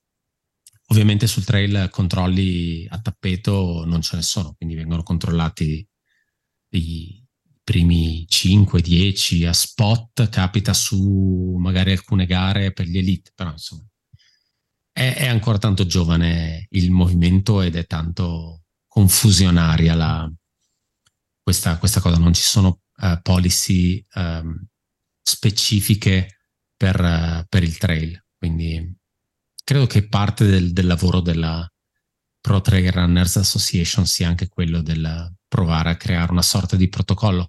Però è ovvio che questa cosa nel 90% andrà a, ad avere uh, un effetto per, per, quelli che sono gli atleti professionisti. Non credo che effettivamente Marco Rossi, uh, Beh, certo. arrivato cinquecentesimo mm. a, a Utlo, verrà mai controllato e magari in realtà è uno che eh, spero che non ci sia Marco Rossi in ascolto, avrei dovuto scegliere un nome. che si è bombato, che è arrivato al cinquecentesimo a Utro, tra l'altro. Sta facendo adesso le valigie per scappare dall'Italia. e, ehm, no, però diciamo... io non ho le competenze per parlare di questo argomento, però sì, penso ci sia, eh, eh, così come in tanti altri sport, e penso sia molto meno trovato. Ecco, diciamo che come linea editoriale di Bacol abbiamo sempre sposato il Ehm, giusto, troviamo giusto, troviamo eh, sensato ehm, non pubblicizzare, ma dare notizia delle notizie di doping acclarato che ci sono state, oltre a quello non si va, nel senso sempre raccontare i fatti, perché sulle supposizioni da tre persone che non hanno fatto alcun tipo di studio a riguardo si scenderebbe veramente nel impossibile far 100 km, impossibile, si bombano, eh, si bombano. E, e, siamo tutti a livelli assolutamente diversi, già solo noi tre in, in chiacchierata, gente che è riuscita a farla senza avere ehm, come dire, cioè noi siamo la prova provata che la cosa si può fare, quindi tutte le, le altre chiacchiere stanno a zero, ecco. Farlo in 12 ore, qualcuno potrebbe avere una, avere un dubbio, però ripeto, finché sono dubbi e cazzate rimangono dubbi e cazzate. E questo è il momento in cui devo dire che noi siamo in video e dietro di te c'è un'enorme sacca di trasfusione. Perché... per non correre, tra l'altro. Ma perché ormai ti era rimasto un po' il gusto, quindi è Devo difficile eh. abbandonarlo. Tommy? Hai, no, hai una risposta? No, no, Prima, no. prima, di tutto ho pensato a Marcello che diceva 100 km si possono fare non in 12 ore, io che ci ho messo un po' meno ho pensato ok, allora io sono il dopato dei tre, tipo sapete c'è, c'è, un, c'è un dopato ogni tre amatori no, no vabbè, senso... ovviamente Lut e, e Lut. Ma sì, no, figurati. No, no, eh, più che altro non faccio fatica, cioè si cade in discorsi veramente generalisti Abbiamo purtroppo esempi che stanno uscendo in tutte le categorie, dalla corsa in montagna all'ultra trail. Um, forse se ne parla ancora un po' poco, ma penso sia un problema di, di organismo di monitoraggio che non ha dei protocolli adesso. Parlava anche Puppi in podcast uh, un paio di mesi fa, mi pare, e che non abbiamo i protocolli giusti adesso per, uh, per starci dietro manca un organismo competente. Sono curioso di vedere se Pro Trail Running eh, si farà sentire su questa cosa o no. Cioè, boh, eh, nel senso, la vedrei come, lo vedrei come un organismo mediatore, no? Che potrebbe dire, iniziamo a inserire una, una discussione. Perché in questo momento una domanda come questa qua che ci arriva a noi di, di, insomma, di Buckle Podcast è una domanda semplice, però più di una persona secondo me si arriva a chiedersi sentendo cosa succede, cosa è successo l'anno scorso con gli stop della corsa in montagna, di Arzinal. Eh, il dubbio è, è continuamente lecito. Sono anche io convinto che a livello amatoriale, anche se gli, ti faccio una domanda, Ale, fino a dove lo consideri un amatore? Eh. Perché secondo me ci sono una serie di atleti di serie B per risultati, per eh. ranking, che non, non sono così soggetti al monitoraggio, nonostante vincono gare, perché comunque Chiaro. vincono delle gare. Chiaro. Però sono gare in cui nessuno farà mai in mente di fare un cazzo di controllo, zero, perché è una gara di serie C magari, ecco. Sì, è vero, verissimo. Sì, eh, sì, ma infatti intanto era questo loro, che dicevo più sul locale. Però intanto loro magari con un ranking come il loro, che non sto dicendo che sono scarsi, sto, sto dicendo che non è un ranking d'elite A, magari adesso sono in lista di elite di OTNB, sparo, ne parlavate su The Long Run, magari loro sono certo. lì in fondo alla lista, però intanto sono dentro. Capito? E allora sono amatori, evoluti o sono eh. atletoni? E se sono amatori evoluti dovrebbero avere un certo tipo di supervisione? Probabilmente no, però se sono atleti allora sì. Com'è è, la, è la zona grigia è un campo sì, minato. è la zona grigia eh, sì. Beh, sì. Sì, sì, sì. Anche perché una delle cose cui, di cui, si era parlato, e ne avevamo parlato mi pare proprio con, con Francesco Pupi, sì. era il fatto che uh, Charlie Ware mi pare avesse provato a mettere in piedi una cosa solo dedicata a, agli atleti professionisti, aveva contattato la WADA per gestire tutta una serie di controlli. Il problema è che questi controlli costano, costano un eh, sacco eh, e, loro, e loro avrebbero dovuto metterci di loro per farsi autocontrollare per dichiarare la propria uh, onestà. Uh, so per certo, perché mi pare fosse una uh, delle dichiarazioni che avevano fatto, che c'è un panel di lavoro su questo tema per la Pro Trail Runners, Pro Trail Runners Association, praticamente una scioglilingua. Sì. Ehm, immagino sia la cosa forse più difficile su cui si trovino a lavorare, proprio per questa cosa, per, per i costi, per la logistica, per la mancanza di protocolli. Eh, il ciclismo stesso, che è uno sport enormemente più grande rispetto al trail, ci ha messo anni a trovare una sua quadratura e non ti so dire nemmeno se è una quadratura definitiva che funziona su tutti i livelli. Quindi immagino che se mai arriverà qualcosa dal punto di vista trail, probabilmente dovranno mettere delle, una qualche tipo di soglia uh, per cui tutti quelli che sono sopra un determinato valore sono passabili di controlli. Mm-hmm. Una di quelle cose che dicevo è sarebbe bello che uh, gli organizzatori, i race director delle gare facessero accordi con chi fa effettivamente test antidoping. Li abbiamo visti anche al, al campionato nazionale per dire quando siamo arrivati giù a Loano abbiamo incrociato i, avevamo incrociato Sheraz, avevamo incrociato sì. eh, non ricordo chi altro era finito sul podio che ci ha detto sì sto andando a fare controllo di doping ecco quindi è una cosa che c'è ed, è, ed esiste uh, sarebbe bello che queste cose venissero fatte a tappeto cioè uh, sì, sì. nella gara X eh, magari una percentuale di il, il, 5% degli atleti verranno controllati a tappeto uh, che sia partenti e ritirati, partenti e finisher, eccetera, a caso potresti essere chiamato, anche perché poi comunque sono tutte persone che gareggiano, che sono passabili, come dicevi tu, di un eventuale premio nel momento in cui sono, uh, sono magari partecipano a gare locali, eccetera. Sì, potrebbe essere una, una cosa. Non capisco se poi questa cosa va a togliere risorse Sicuramente, per, sì. a, a chi vorrebbe uno sport professionistico più pulito, quindi del tipo mm-hmm. cosa andate a controllare di nuovo Marco Rossi quando dovreste controllare i primi dieci che sono arrivati. Però, nel senso, secondo me un problema poi va a alimentare l'altro. Se, se, uno, se uno sa di far parte di una categoria e questa categoria non viene mai controllata, qual è, qual è quel caso specifico in cui possa essere beccato? Se non c'è nessuna casistica in cui io finisco in un test. Quindi.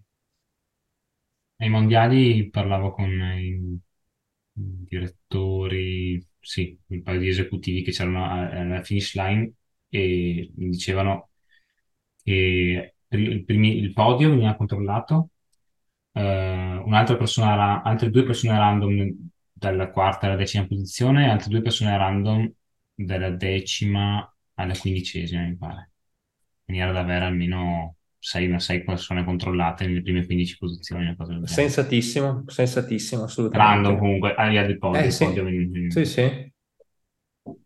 Però sai che il rischio c'è e magari te lo eviti. Sì, sì, sì appunto il, il, probabilmente, probabilmente comunque lo sport avrà bisogno prima di codificare questa cosa dal punto di vista degli atleti elite, dei professionisti, o comunque di quelli che sono al di sopra di una determinata soglia e poi provare a mettere una pezza anche a tutto quello che c'è sotto, perché comunque il, il, è uno sport che un enorme, che comporta un enorme sforzo fisico. E sai, il, un conto è fare la solita visita medico-sportiva per abilitazione atletica, insomma, che è una cosa, però nel momento in cui poi vai ad assumere medicinali di dubbia provenienza per riuscire veramente a correre 10 secondi più veloce al chilometro, insomma, non si sa cosa potrebbe succedere poi. Il problema è, come dicevi tu prima, eh, Ampassan anche, eh, se i costi sono come ci vengono riportati così alti, o eh, la baracca si autosostiene o non ha senso nel momento in cui c'è una gara che ti dà un premio da 300 euro e il costo, non lo so, eh, però è, va oltre, no, non ci starà mai perché... No, chiaro. chiaro, chiaro. Eh, dentro di me penso, ma ha senso bombarsi per prendere 200 euro o il formaggio di paese? Ovviamente lì lo fai per la gloria eh, e, e, allora rientriamo nel solito discorso che facevi tu della zona grigia, del, dell'amatore forte che per andare, arrivare prima di, dell'amico dell'amica si, si, si, bomba senza alcuna velleità dal punto di vista, cioè senza alcuna ambizione e obiettivo economico, lì, lì, quella è una situazione che non si risolverà mai, secondo me. E ti dico, e qui so che probabilmente mi prenderò, prenderò merda, nel caso la mia mail è, è pubblica sul sito, potete scrivermi e insultarmi. Uh, diciamo sempre che parliamo sempre di, di, di, di, questo elemento culturale all'interno dello sport. Ecco, io credo che questa cosa sia sì culturale, non credo sia culturale e che nasce nel trail perché tanta gente, un, un'enorme percentuale di persone arriva al trail dopo aver fatto altri sport. È anche possibile che nel momento in cui il tuo, il tuo, il tuo mindset a livello di preparazione atletica ha all'interno anche delle cose per cui uh, ti, ti, ti, ti, bombi per andare più forte, vuoi ciclismo, calcio, atletica, non ho idea, qualsiasi altro sport, quello che è di, il tuo sport di provenienza, magari sai, per te è anche Lo normale arrivare a un nuovo sport e continuare e vedere che effettivamente anche qui ci sono, ci sono i miglioramenti. Poi ci sono anche tutte quelle cose per cui nel momento in cui magari uh, hai fatto uso di sostanze dopanti per, uh, per anni in un altro sport, questa cosa comunque ti resta come beneficio anche nel momento in cui smetti, ma arrivi certo. però lì si apre poi un vaso di, di Pandora. Abbiamo di... parlato tre quarti d'ora di una domanda che doveva durare un secondo. Esattamente, quindi... esattamente. Basi di Pandora sono Alla miliardi, falsa... mi sembra. Esatto, tipo non abbiamo competenza, perfetto, uh. ne parleremo almeno per mezz'ora, così da farci insultare da tutte le categorie, esperti, non esperti, eccetera, eccetera. Però va bene, nel senso, uh, abbiamo più o meno risposto. Uh, ciao a tutti, Giovanni chiede, corro da tanto a lungo, cin- immagino 5 ore, cioè ha scritto 5 ore tra parentesi, quindi presumo fino a 5 ore, e anche in montagna, ma non ho mai fatto gare. Da cosa mi consigliate di iniziare? Ovviamente salterò al primo ristoro. Intanto bravo, queste sono le basi. E poi mi pare ci sia anche qualcuno che chiedeva da, da sì. cosa nasceva questa cosa del primo ristoro. Um, bella io, domanda. Io bella dico domanda solo, ah, vai, sul sito, no, vai sul sito di Bacol, vai nella videoteca, ti spari una serata di video, ti verrà sicuramente la motivazione e ti iscriverai a una gara e saprai da cosa voglia cominciare. Sarà la gara stessa che te lo dice, dici? È l'importante.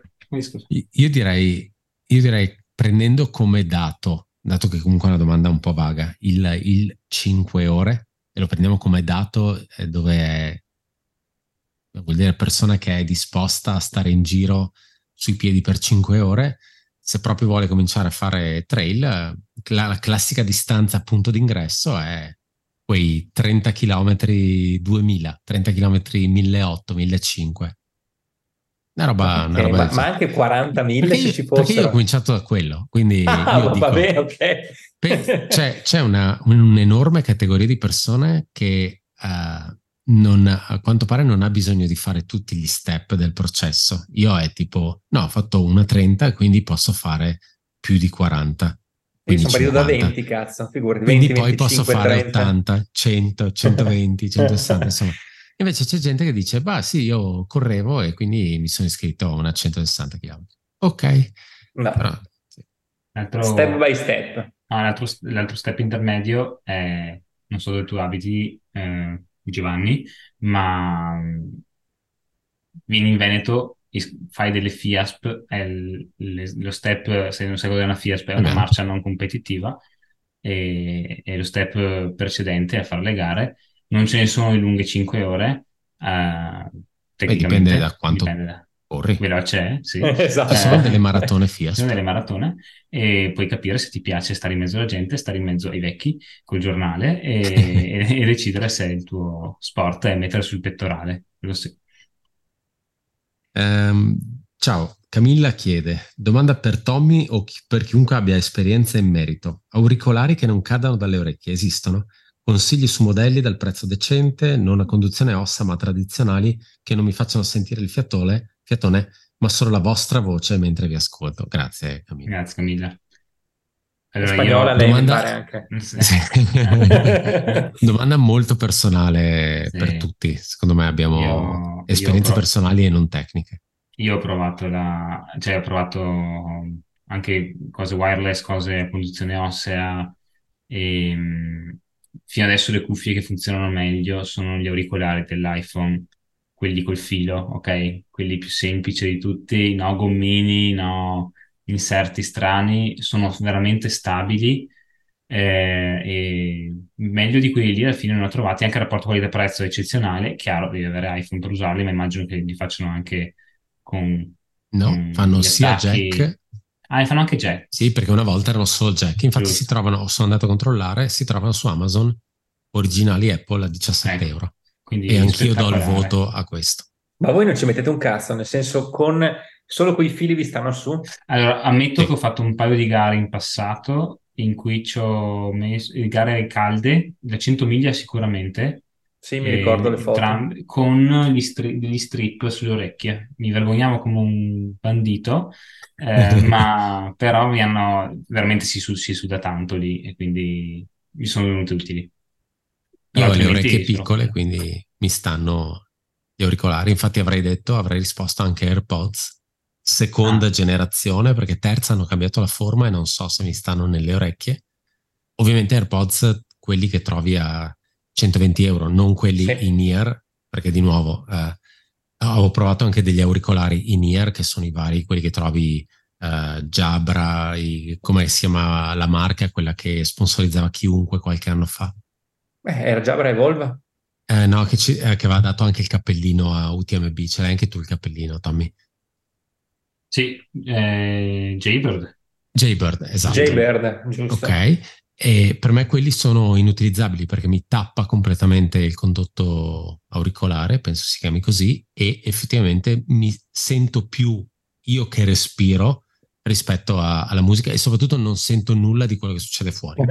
Capisco quello che dice sul discorso a conduzione ossa, ottima per ascoltare la musica, e non ti so dire a livello di sudore si sente tutto fuori. Quindi in realtà, secondo me, il, l'auricolare Apple, questo auricolare bianco col cavo, i pro sono non ha la batteria, quindi la batteria dipende solo dal, dal telefono, non ti si possono scaricare. Uh, si sente bene la musica, hanno dei buoni bassi, si sente bene anche i podcast, vanno, vanno benissimo.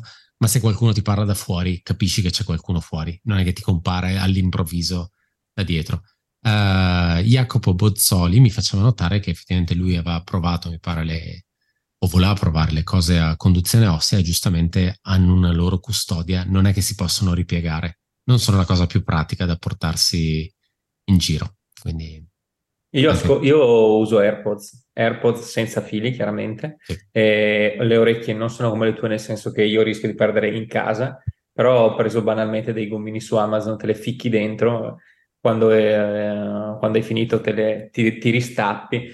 E tanto lei parla di ascoltare podcast e tutto, quindi non presumo che fosse più legata non tanto a un'esperienza gara, ma a un'esperienza allenamento due o tre ore. Il problema del, dello scaricare la batteria non è che, che, sussiste, a meno che tu non ti ricordi di caricarle, e il problema sussiste sulla questione qualità-prezzo. Ecco. Però eh, durano tantissimo e onestamente con i gommini ficcati dentro non, non si muovono, rimangono perfettamente al loro posto. Però se, se, se, Camilla ha delle cuffie, delle cuffiette Apple da, da provare, eh, gli auricolari sono esattamente gli stessi. Eh, stessa roba, ma senza ah, certo, gli AirPods. Certo. Quindi la dimensione... Basta tagliarle eventualmente. Poi, Esattamente, esatto. se vuole fare un test basta tagliarle. La, di- la, dimensione, la dimensione è quella. A me stanno su senza gommini, quindi insomma senza problemi. Il problema degli AirPods è che essendo senza filo può capitarti che un giorno apri la custodia e ce n'è solo uno dentro. E quindi chissà dov'è il mio secondo AirPods. Se lo trovate in giro, fatemelo sapere. Um, Andrea chiede: sapreste consigliarmi un luogo dove fare dei test per le dinamiche di corsa? Zona Veneto Friuli. Questo è il momento pagine gialle. Eh? Circoscritto. Eh. Io ti dico, allora, bisogna capire cosa vuoi sapere in termini di dinamiche di corsa, perché se ti interessa l'aspetto biomeccanico, magari ti serve un certo tipo di professionista. Se invece vuoi fare un test funzionale, eh, inteso come test di soglia, valutazione del tuo stato di forma, eh, magari potresti andare in cerca di un altro servizio. E in questo secondo caso, un ottimo test di valutazione funzionale proprio in Friuli e lo puoi fare da, da Nicola Giovannelli a Gemona. Penso lui è una delle, delle persone probabilmente più preparate, una, una, innanzitutto una delle persone un po' più di rilievo del nostro panorama coaching e anche ricerca, è uno dei pochi che effettivamente fa ricerca, scrive, pubblica, quindi è un, è un bravo Cristo. E, e poi, e poi ha, a disposizione la strumentazione per fare e la conoscenza per fare un test così fatto bene. Ha, lavora con, presso il centro di Gemona, di, non ricordo bene come si chiami, ma è dedicato agli sport outdoor comunque, è sempre con scienze motori, con il polo di scienze motori. Se ti interessa eh, un buon test biomeccanico, quindi per capire un po' tempi di contatto, postura, magari eh, impostazione, che poi non pregiudica che ci possa essere anche magari un test funzionale, ehm, a Pederobba, quindi bassanese, eh, provincia di, di, Vicenza, zona Bassano. Treviso. Zona Treviso? Ah, Pederobba è già Treviso, ok. Eh sì. ehm, For Performance è un, un servizio di un paio di ragazzi che fanno biomeccanica nel ciclismo e nella corsa e fanno anche un servizio di analisi funzionale. E Alessio Camilli e Enrico Licini. Quindi for performance da cercare in giro, se no Nicola Giovanelli per il Friuli. Giovanelli che tra l'altro è stato forse il primo atleta e per anni forse anche l'unico atleta trail di, di Laspo. Ah? Era... Eh sì sì, sì sì sì. Quando, perché... tempi, quando vinceva ah, tre degli tu... eroi, okay. prima di trasferirsi a Boulder, uh, sì. fatto per un po' di tempo a Boulder, e lui che ha appena pubblicato, uh, credo abbia appena pubblicato un paper sull'uso, sull'efficienza, sul, uh, sull'utilità, scusami, dei bastoncini. Sì, in, sì non, non, è freschissimo quel paper lì, se sì. già un po' due o tre anni che è fuori. Ok, allora però, ha appena parlato per, anche con Jason Coop. In, però è al momento, sì, effettivamente interessato, sì, sì, al momento è uno dei pochi riferimenti che ci sono sulla, sull'efficienza dei bastoncini. La Nazionale Trail erano andati lì a fare i test di... Sì, quest'anno sì, hanno fatto i test lì. Okay. Gemona. Perché avevano fatto il camp a Gemona. Uh, quali sono gli aspetti che secondo voi rendono così particolari ed uniche le gare con il format USA? O meglio, cosa attrae le persone a una gara piuttosto che ad un'altra? Tommaso chiede, immagino non sia tu. Sarebbe bello. Vuoi rispondere a te stesso? No, uh, cosa, cosa, rende particolare e uniche? Uh, credo l'ambiente. Forse una, sì. una, una, parola di cui riempiamo, di, amiamo riempirci la bocca è grassroots, cioè quelle cose che nascono uh, un po' per, uh, uh, per, voglia più che per necessità, per, per voler creare qualcosa piuttosto che per andare a vendere pettorali e cose di questo tipo, per fare festa assieme, eccetera. E probabilmente anche ha una cultura legata alla corsa diametralmente opposta rispetto alla nostra, quindi mm, probabilmente meno legata al discorso di, di, performance e più legata al discorso di, di, evento, godersi la giornata, per quanto poi ci sia anche il discorso di performance ovviamente. Il e, mood in generale. Sì, sì, sì, sì. E, e, magari questo dipende anche da un'altra di quelle cose che magari che citiamo spesso, dal fatto che Uh, probabilmente per noi qua in Italia la corsa è più legata a un concetto di corsa in montagna e lì invece è più sembrano veramente delle FIASP avanzate da questo punto di vista. Mi, mi spiace definirle in questo modo, però è più sono più eventi di aggregazione culturali o, o dedicati veramente a, buttato di qualche tizio che ha detto ah penso che domani correrò da qui a casa di X e poi vent'anni dopo è la gara più Mega importante. X, ovviamente. Esatto.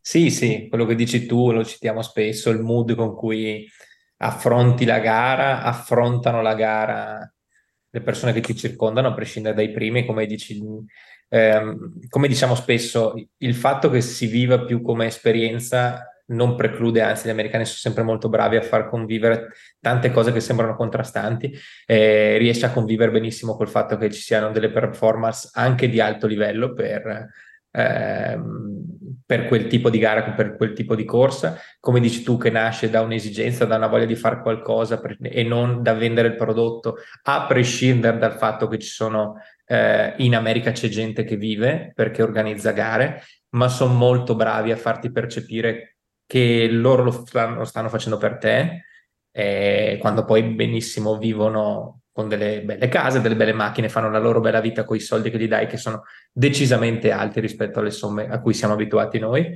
E, e per, credo che sia anche la modalità con cui affronti la gara.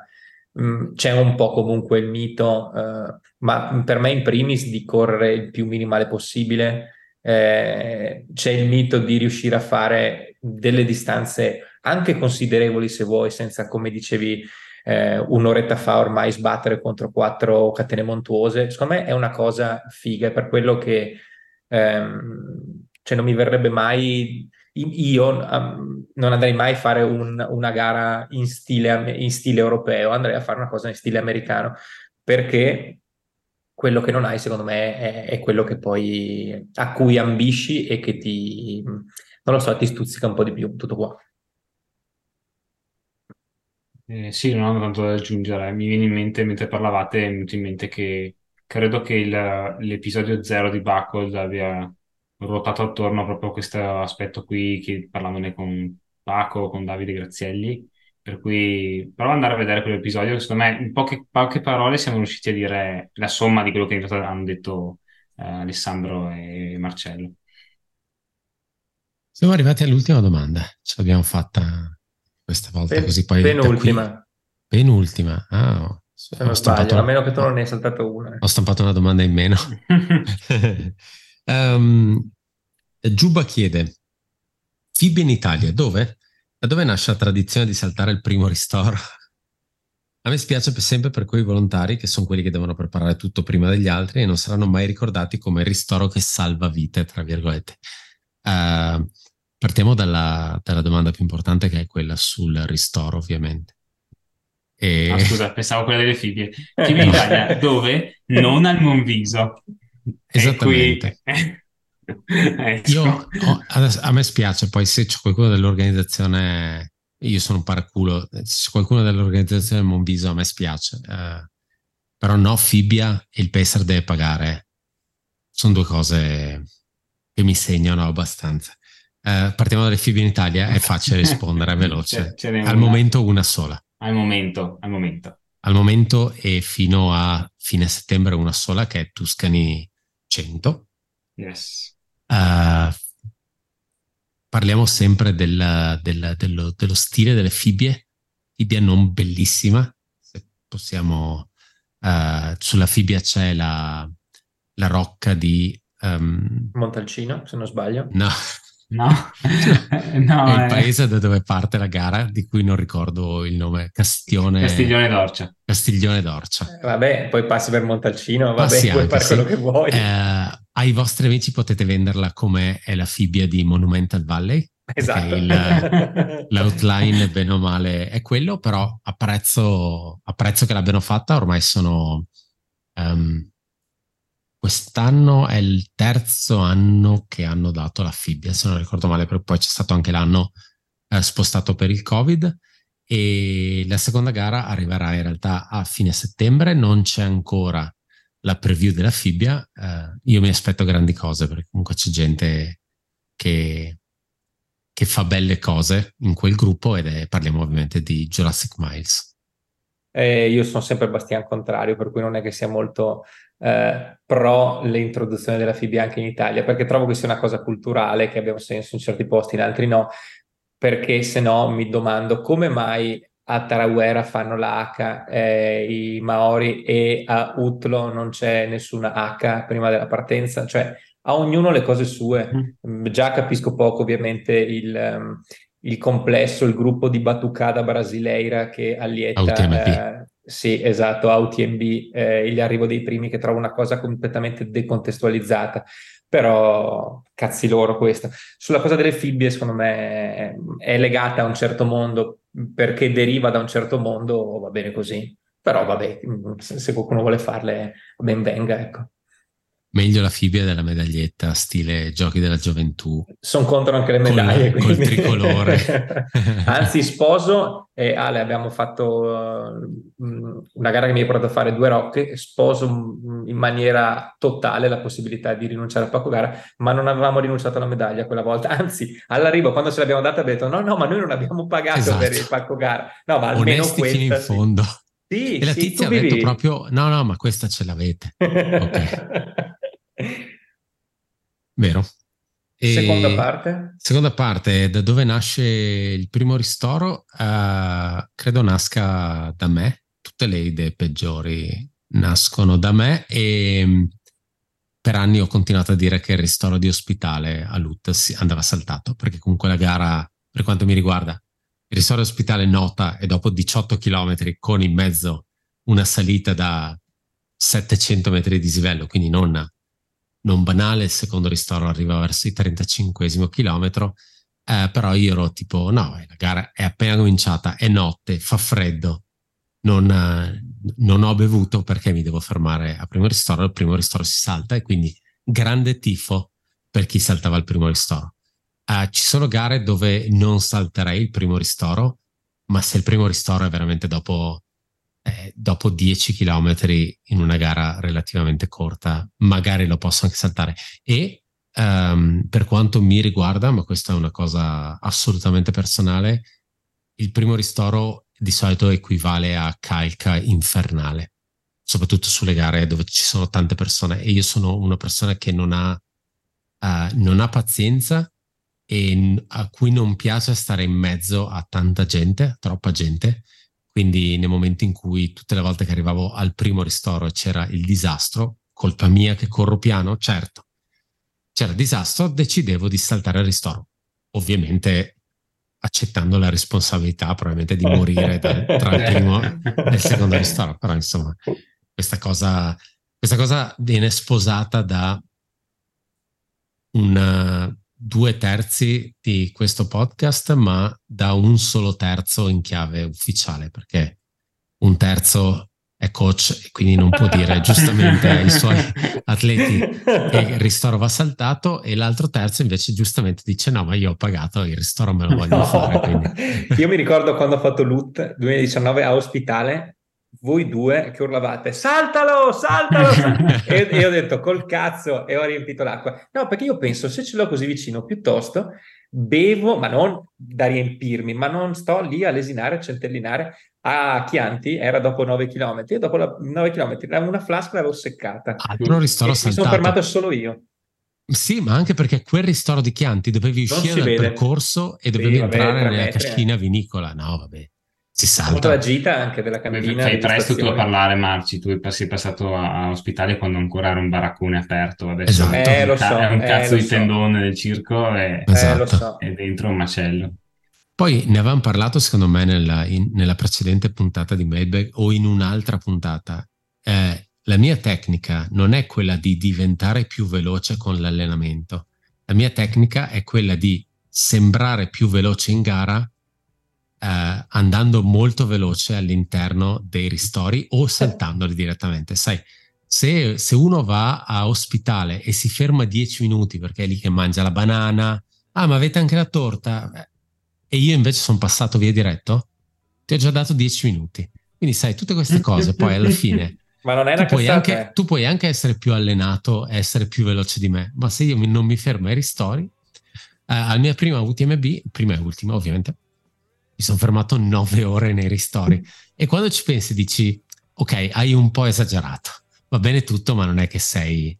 In Pensa quanto ti ci vuole a togliere quattro ore non fermandoti ai ristori, che puoi fare, pensa quanto ci vuole per ehm, limare quattro ore correndo. Esatto. Quindi, no, non è una cazzata. Quindi per me la soluzione è fermarmi meno ai ristori, entrare in un ristoro e dire da qui esco tra dieci minuti o cinque minuti.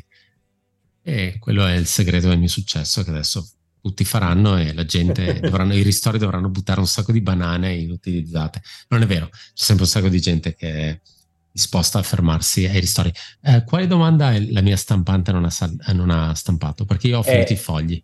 Ciao, non so se registrate la puntata prima del 2 settembre, sì, ma se la da Walter dovesse vincere UTMB, magari con record, supererebbe in antipatia Killian? Ce lo domanda Davide e la risposta è scontata. Assolutamente sì, ma non occorre che vinca e neanche il record, lo è già.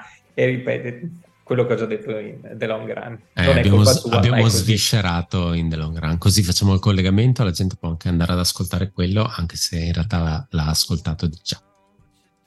Direi che siamo arrivati alla fine dell'episodio, se non c'è altro su cui deragliare, altro di cui parlare, eh, possiamo salutarci. E detto questo, Marcello, grazie mille, Tommaso, grazie mille. Ci vediamo ah, con una nuova puntata di Buckled di Rail alla prossima volta direi. Esatto, e continuate a mandare domande, prima o poi rispondiamo. Alcune domande se avete le... Ah, dimenticavo, se avete mandato la domanda e non abbiamo risposto in questa puntata è perché magari questa, la, la domanda era un po' tecnica e finirà su B-Side e continuate a scriverci e ci aggiorniamo alla prossima. A ciao a tutti. ciao. ciao. ciao.